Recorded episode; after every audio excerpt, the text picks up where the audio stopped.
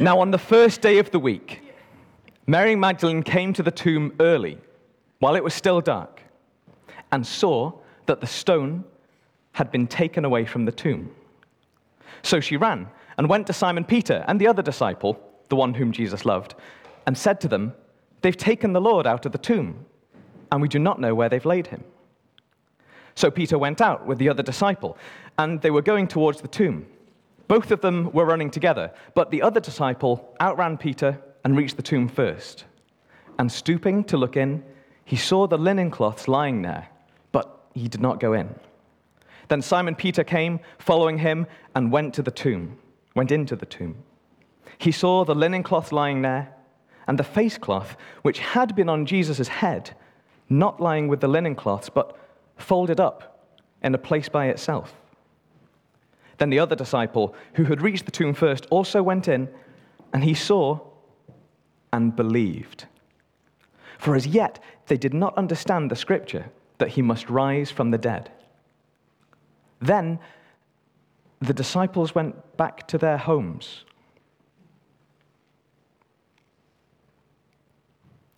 He is risen. Dare his disciples believe it?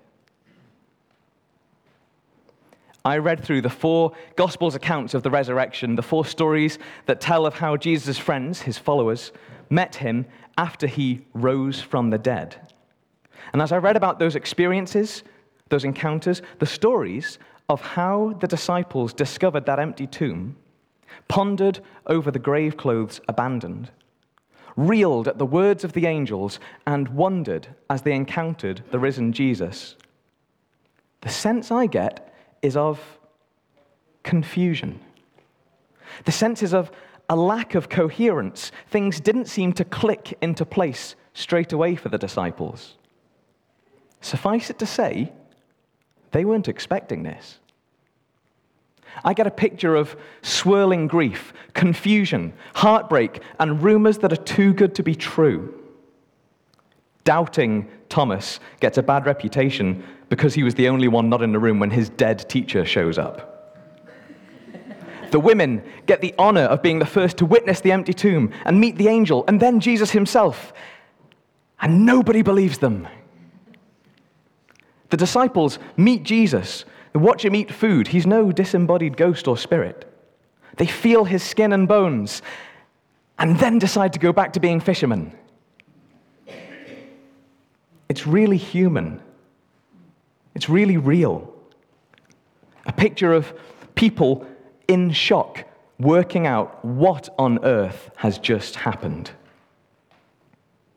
And as the dust begins to settle, and Jesus' friends and followers begin to work out what this means, that Jesus rose from the dead, one of the many questions that they asked was, so what does this mean for us?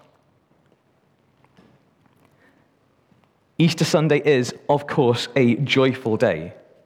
It's a celebration, but it's more than just, yay, we got our friend back. For Jesus' disciples, it was more than just, killing me didn't work, let's keep hanging out. And for us, it's more than just, yay, Jesus won. There's more to it than that. This Easter Sunday morning, I would like to pose a few questions and have a crack at answering them for us. Thank you. Firstly, Easter Sunday. So what? Jesus rose from the dead. What does that mean for us? Secondly, where is Jesus now? Thirdly, how can we know that this isn't just a nice story? How can we know that this really happened? So let's get stuck in, shall we? What did Jesus' resurrection do for us? Well, yes, of course, there's a bank holiday. There's a time to enjoy spring arriving, the good weather, reflect a bit in the sunshine. There's an excuse for a big family roast dinner. And the chocolate goes without saying, the chocolate. But apart from the bank holiday, the time to stop and enjoy spring, the roast dinners and the chocolate, what does Jesus' resurrection ever do for us? Everything. Everything. Easter weekend is the culmination of God's personal mission to run right in behind enemy lines, rip you out of the clutches of hell, and throw you back into the arms of your heavenly Father, even whilst disarming your own rebellion against him and restoring you as a beloved child of his, ready to receive the relationship that God made you for in the first place. Easter weekend, from Jesus' betrayal by his friends, his false trial before the false religion leaders, his completely unjustified execution, and then his miraculous rising from the dead. Easter weekend is the wonderful, the mind-blowing transaction that God offers each of us. If we say yes to him, he will take our lives without God and put them to death on Jesus' cross, a death that, frankly, our old lives deserve. And with Jesus rising from the dead, God gives us the brand new start of life with him, clean life, pure life, a restored relationship with our caring Creator. Without that, all of the fluffy bunnies, the chicks and the chocolate are as empty as a hollow egg. Friends, this is the message of the Bible, that the God who created everything, who created us, was heartbroken by our rebellion, the messes we've got ourselves into, and the distractions that we dance in front of ourselves instead of knowing him and his love for us. And that he wasn't content to leave it at that, but that he came after us, even paying the ultimate price to win us back. God died to reset your relationship with him. And what about that new relationship? Well, it's an unhindered intimacy with the Father who loves us to death. It's being filled with joy, peace, and love. It's being given the delight of seeing him at work all around you, and even better, seeing him at work through you, to bring his kingdom of love into this world of pain. That looks like him giving you impossible knowledge about a friend's situation so that you can tell them that they're loved by God when they most need to hear it. It looks like being used by God to heal people and see them restored in their minds and their bodies. It looks like being a part of heaven come to earth. There's a guy called Paul. He experienced meeting Jesus not too long after he rose from the dead, who put this really well. Actually, in fact, I think it's worth mentioning that for a while, Paul was against these Christ followers. He was one of the people who saw them as a nuisance, a distraction from the world getting on with the other important business. In fact, Paul was on a mission of hunting down these Christians and arresting them when Jesus appeared to him and changed everything. It's worth saying that if you are a guest this morning, still working out what you think about Jesus, or if you're coming back to church because it's Easter, firstly, happy Easter. We are honored to have you with us this morning. And God is absolutely in the business of meeting you yourself. So I really would encourage you to give him a chance this morning. Even before we get to what we call prayer ministry time, just silently within your own heart, offer him a, God, are you really there? Would you speak to me? I am convinced, dear friend, especially new friends, that he loves you more than you could possibly know. Anyway, Paul, as I was saying, Paul, whose life was transformed after Jesus revealed himself to him, this Paul ended up spending his life traveling to places to tell people that they can meet God for themselves, and writing to those little church communities he started to continue teaching them about God, even from a distance. In one such of those letters to a church in Colossae, Paul wrote this about Jesus and what Easter means to us.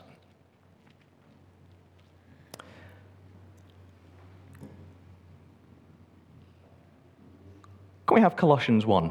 Would that be all right? Starts like this. May you be filled with joy, always thanking the Father. He has enabled you, why don't I read it? He has enabled you to share in the inheritance that belongs to his people, who live in the light. For he has rescued us from the kingdom of darkness and transferred us into the kingdom of his dear Son, who purchased our freedom and forgave our sins. Christ is the image, the visible image of the invisible God. He existed before anything was created and is supreme over all creation. Through him, God created everything in the heavenly realms and on earth. He made things that can see and the things we can't see, such as thrones, kingdoms, rulers, the unseen authorities of the authorities in the unseen world. Everything was created through him and for him. This Jesus, he existed before anything else, and he holds all creation together. Christ is also the head of the church, which is his body. He's the beginning, supreme over all who rise from the dead, so he is first in everything. God, in all his fullness, was pleased to live in Christ. And through him, God reconciled everything to himself. He made peace with everything in heaven and on earth by means of Christ's blood on the cross. This includes you, who were once far away from God. You were his enemies, separated from him by your evil thoughts and actions. Yet now he has reconciled you to himself through the death of Christ in his physical body. As a result, he's brought you into his own presence, and you are holy and blameless as you stand before him without a single fault.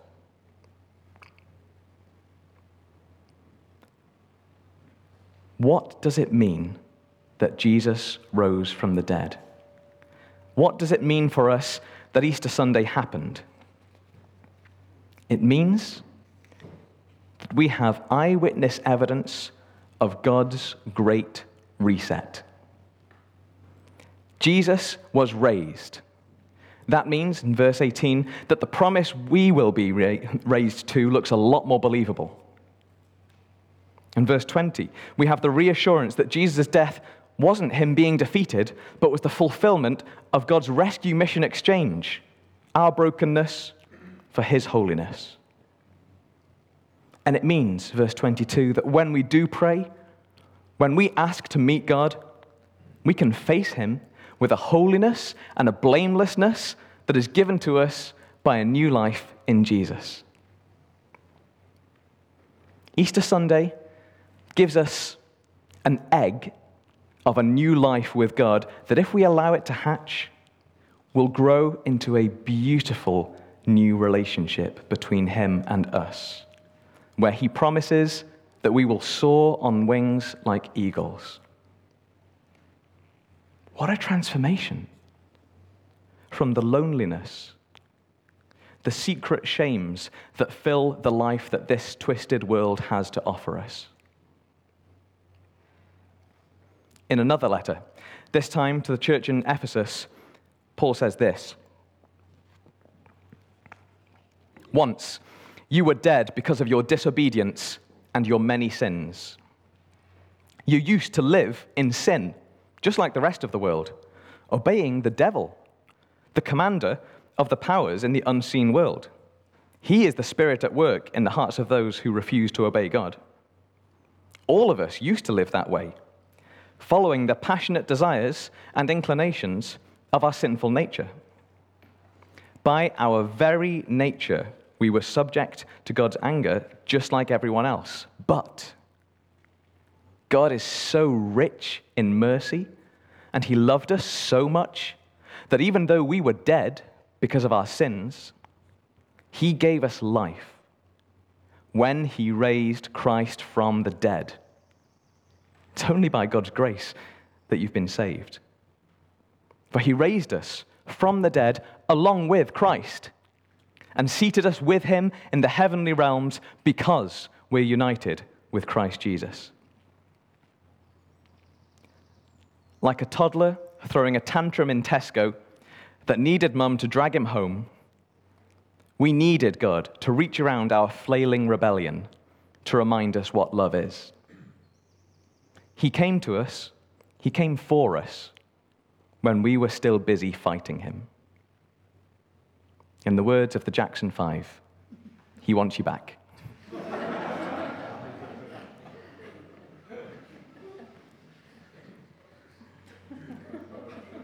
Easter Sunday is heaven opening its door to us, clearing away the barricade that we'd put up on our side of it, and inviting us to come home into the relationship that we were made for.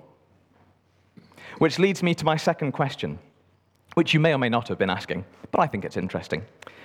Jesus rose from the dead, so where is Jesus now? Last July, we had Dr. Moffat from the theology school here in St. Andrews come to preach to us on just 3 verses in the book of Acts, chapter 1. The story of how the resurrected Jesus being carried to heaven on clouds with the astonishing disciples watching him. It was an excellent talk on why it's so important that Jesus ascended to heaven, and I recommend that you go and listen to it on our website.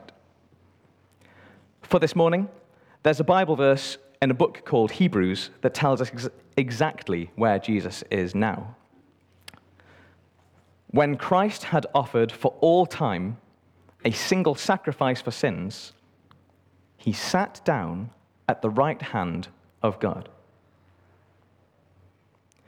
Jesus, not defeated by death, but raised to life in victory over it, later ascended to heaven without needing to die again to get there, which I think is pretty impressive. He sits in a place of honor at the right hand of God the Father. That's pretty cool. So when we talk to Jesus, when we pray and say, hey, Jesus, can you help me with this thing? Jesus can turn and say, hey, Dad, can we do this one? For me.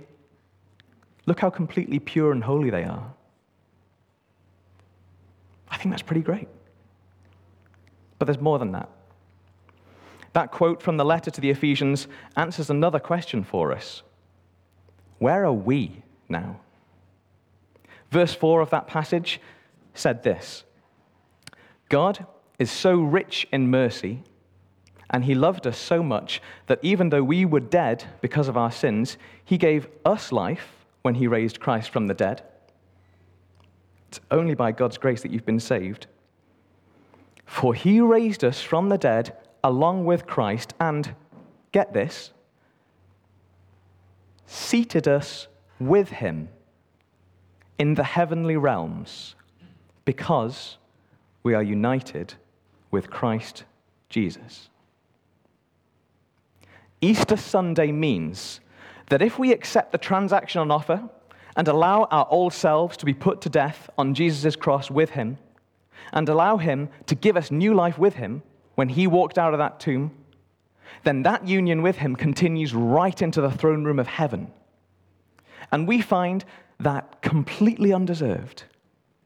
We get to look at creation from God's perspective. We get to command bits of this fallen nature to be healed in Jesus' power. If that sounds strange to you, that's something we're starting to see here in Kingdom Vineyard. People accepting Jesus' offer of his healing power and, in Jesus' name, telling bodies to be well, and then seeing actual physical healing. Honestly, if it sounds too good to be true, stick around a little. Have a look for yourself. Because of Easter Sunday, we can go to God in prayer from within the throne room itself without a hint of awkwardness or shame. Because of Easter Sunday, we can bring the kingdom of heaven into this world around us. We can expect and see God's reality breaking out around us here through his faithful people. At this point, I want to pause and invite a couple of friends up to share with us some stories of what God has done in their lives, Romana. Dave, can I ask you to come and stand next to me? The stories I'm asking these guys to share are just from the last couple of weeks.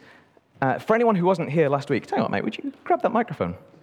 Thanks. No, but bring it over anyway. Thanks, mate. For anyone who wasn't here last week, we had a guest speaker called Joel come and share with us some stories of what he's seen and done as part of his mission to bring God's kingdom to the world around us. Joel shared some wonderful and encouraging stories, and actually, I suggest you grab that talk on our website on your way to looking to Dave Moffat's talk about the resurrection, about ascension. Great. Dave, let me check that mic for you. Oh, look at that. Great. He knows how to work a microphone. You're a step ahead of me, mate. Dave, tell us about your back. For about 20 years, I had a really, really bad back, compressed discs, just work injuries for a long time. Go to work certain days, come back, lie in my bed. Just really kind of bad way kind of thing. And on Sunday last week, Joel was here, he prayed, that kind of thing. I started feeling better in my back. I thought, this is quite weird. So I didn't want to say anything. So I got up and I left and walked to the car and goes, well, this is all good. I'm still quite shocked what's happening. Next day, straight after, I got in touch with Jim and said, any chance I can get time with this guy? No problem. So I went for a bit of lunch on Tuesday. Prayed for me again. I'm able to walk about again, feeling great. I was able to run up the stairs for the first time in a long time, so it's great. So thanks. Amen. Amen. This is good, but before I let you go, mate, you were a shorty, weren't you? Tell me, do you want to just... I think this way, walking about like that, and Jane, my partner's a lot taller than me, and she kept saying to me, you're getting smaller, Dave, because my back's compressed. And maybe just my back, so I can feel standing up again. I'm not as short as it was. Amen. So God grew him, which I think is pretty great. I was 5'2" last week. Awesome. Good. Awesome. Thank you, mate. Stay there. In fact, stay there and hold that for me, even though you're finished. I want to tell another story before I ask Romana to share as well. We had another healing, which is just astonishing. I'll just give you a little bit of context for this. During Joel's talk last week, he shared a story about a woman who had scars from self-harm up both of her arms. This woman met a Christian who God had told to go there looking for her. She would be in a certain place and look out for a woman with a specific tattoo, gave the name that was on that tattoo. It was amazing. And that Christian went there. There she was. So the Christian prayed for her and then afterwards prayed that the scars on her arm would disappear. And together, that woman and the Christian who prayed for her watched the scars melt away. Now, that's an awesome story. There was a part 2 of that story. That story was shared in another church gathering, a bit like this one. And when it was shared, there was a woman sat in the congregation who felt something change within her when she heard that story. So she got up, ran out to the bathroom, and checked her own self-harm scars. They had completely vanished. That was the story Joel told last week. I was massively encouraged by it. The reason I haven't asked this person up to share just now is I'm protecting their identity for obvious reasons. But there's someone who was in this room last week who, whilst Joel told that story of scars disappearing, thought to herself, nah, mate, I don't buy it. Might have used different words.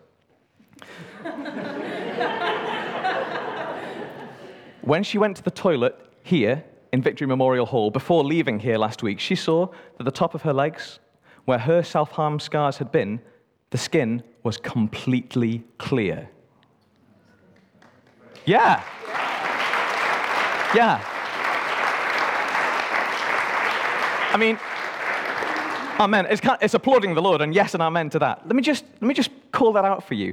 We've got a story here, one of someone I've brought up and shown you, another person who we're obviously understandably protecting the identity of, but there's 2 stories of Jesus healing someone miraculously in this room within the last 7 days. God is doing stuff.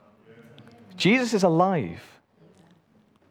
Romana, I want to ask you to share a different sort of story, if that's all right. You even turned it back on again. He's really good at this. Do you want a job in a tech team, mate? Yeah. Doesn't pay very well. Go for it. Okay. Right, you're going to have to put up with me, folks, I'm afraid, because I have 2 stories.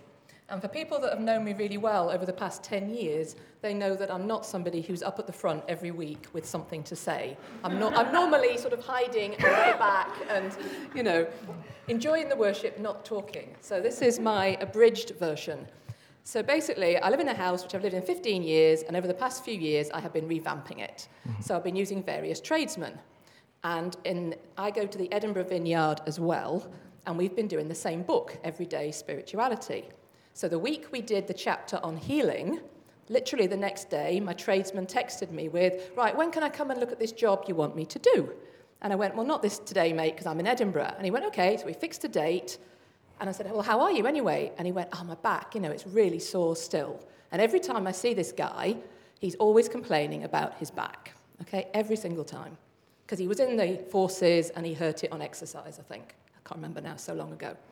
So anyway, he came round this last week and he was looking at the job that I want him to do. And I said, you know what, you're here now, let's just pray for your back. And he went, what, now? And I went, yeah, now, come on, let's just do it. And he went, what does that entail? And I said, well, God might do something instantly. He might do nothing. You might feel like prickles. You might feel heat. You might wake up tomorrow and it's better. Or maybe nothing for months, but it's not going to make it any worse. So, do you know what? Can I just do that? And he went, okay, I said, when's your next appointment? And he went, oh, I've got to be in Cooper in 10 minutes. No pressure. And of course, I wasn't living 10 minutes away from where he had to be. It was further. So I thought, okay, fine. So anyway, felt a bit odd, obviously, bloke in my house. But anyway, I put my hands near enough on his back. And I had like 4 sentences. So, Lord, please heal. He deserves it. He's been in pain for years. Just please come. The name of Jesus we sang earlier. Please just pray. Pray that you'll heal him. And I just thought, took my hands away. So, whoa, beg your pardon? Why are you saying whoa? Well, Romana, my back is really, really hot. So I went, okay, my hands aren't hot. I'm not feeling that. And he went, all right, okay. I said, look, you're going to be late. And he went, yeah, I'm going to be late. So he rushed off.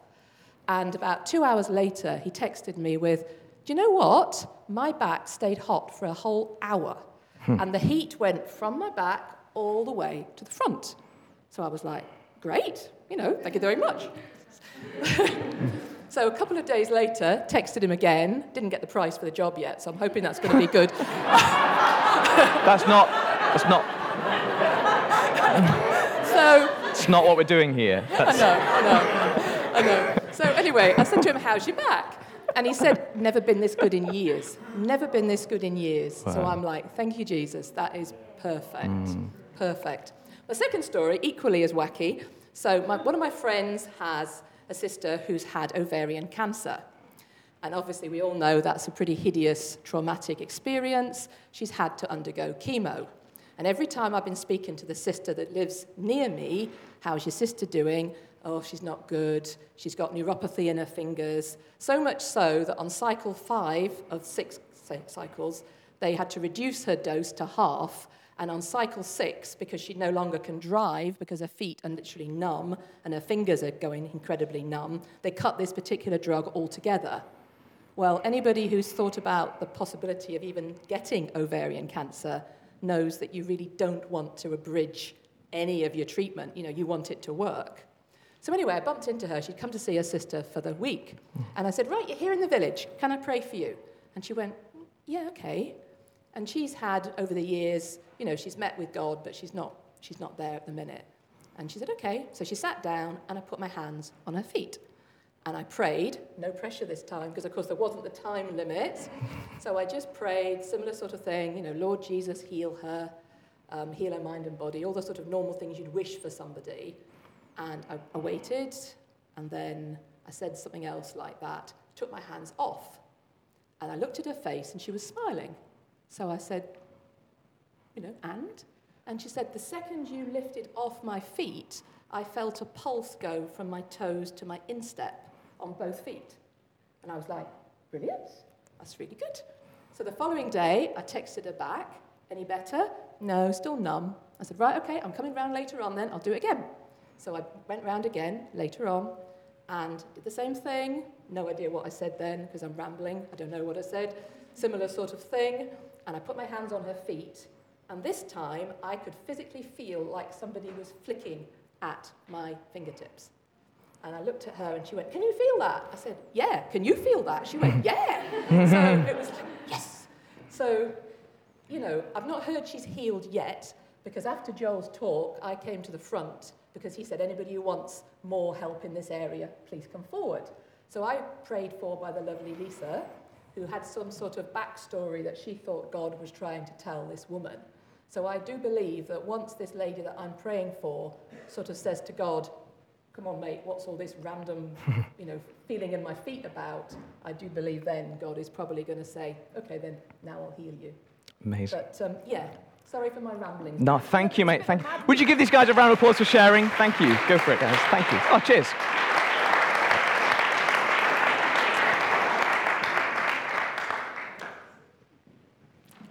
It was really worth asking these guys up to come and share, because I love it when you don't just hear from one person who's given the task of speaking in the morning, but you hear from real-life people in the congregation who are experiencing God's healing and experiencing being used to communicate his love to other people through healing.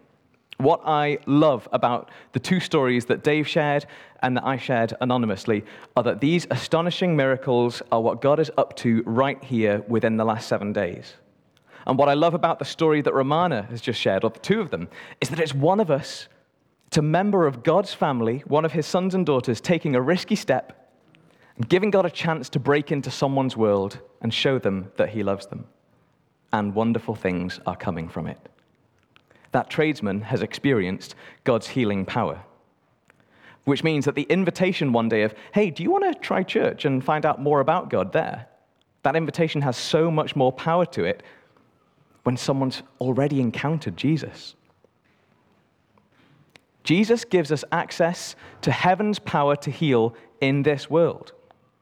Unrestricted access to God's kingdom coming because of Easter Sunday. I had one more question that I want to address this morning before we wrap up. How can we know that Easter Sunday really happened? How can we believe that Jesus of Nazareth was raised from the dead? That Jesus is the Christ Messiah Savior from God? There are two chief witnesses to argue the case: the Bible and the Holy Spirit. In this church, we describe ourselves as charismatic and evangelical, by which we mean that we emphasize and deeply value the Word of God in Scripture. Get one of these, they're dead good. We also deeply value the presence of God, thank you, Lord, and the gifts of God given to us in his Holy Spirit. The followers of Jesus, who became the first church, of which the worldwide church is the descendant, these followers boldly told the story of what they had witnessed and experienced, even in the face of political and religious opposition, even sometimes at the cost of their own lives. They handed down to us the eyewitness accounts in the scriptures that became our New Testament, our Bible, in situations where it would have been a lot easier to stay quiet. They gave up so much to make sure that this truth was passed on, so that the opportunity to meet God and accept his offer was shared with the world. I believe in the Bible. And what we call the New Testament is the explicit unpacking of what Easter means for us. It's a whole set of books about what God is like, and also what reality is now like, because this man Jesus was proved to be who he claimed to be, the Son of God.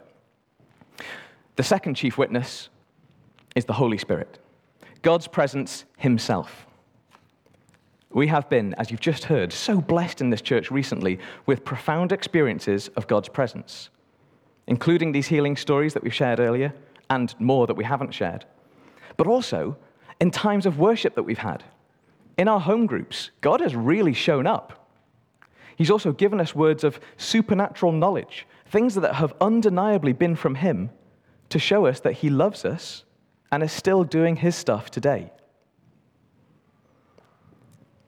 And here's the thing. We pray our prayers. We invite God's presence and power in the name of Jesus. And it works. God honors those prayers, answers those prayers when we ask Jesus to come and do his stuff. The fact that God answers to the name of Jesus, that our relationship with Jesus is our relationship with God, I think that's a pretty powerful argument. Not only do these two witnesses, the Word of God and the presence of God, make good cases on their own, but they work together. The Holy Spirit speaks to us through the Bible. And the biblical descriptions of what God is like confirm and work with the Holy Spirit. That makes a really convincing case indeed. So, to come into land. Easter Sunday. It's a historically believable, spiritually coherent, powerful moment with incredible consequences for us. Not only is God real, but he's for us, despite our best efforts. And the unimaginable kindness that he's shown us, like an adoring parent overlooking every vicious insult the child has thrown at them, to reach over that flailing rebellion and lift the child to the best cuddle he never deserved. God adores the prodigals who risk that journey home. It's worth taking a day each year to honor it. Easter is great news.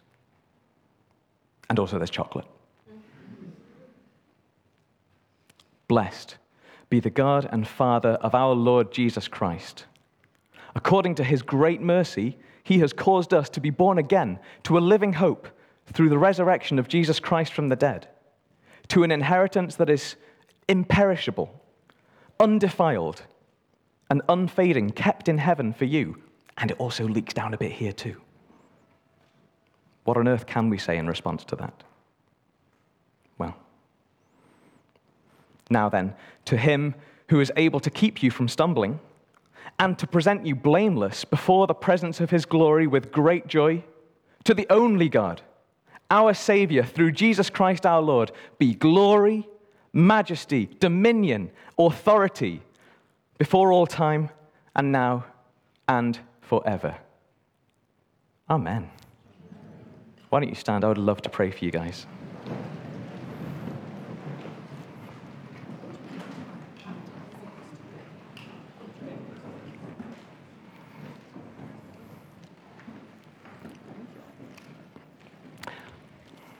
I'm going to pray for you in just a moment.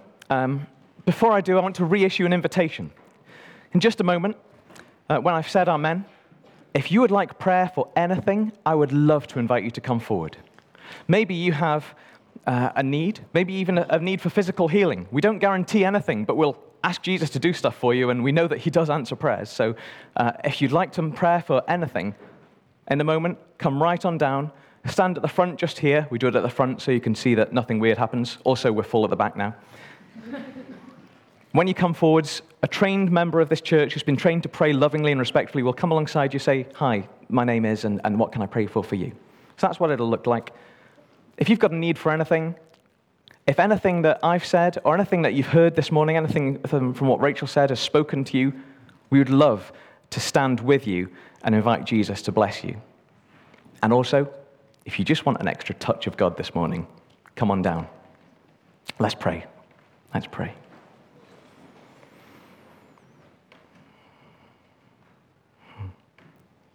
We love you, Lord. Ah, we praise you. What a gift. What a wonderful rescue mission.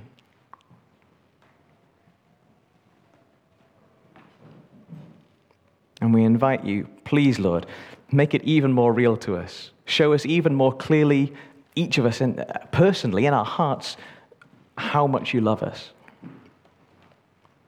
Would you come, Holy Spirit, in greater and greater measure? We invite more of you. Come do your stuff.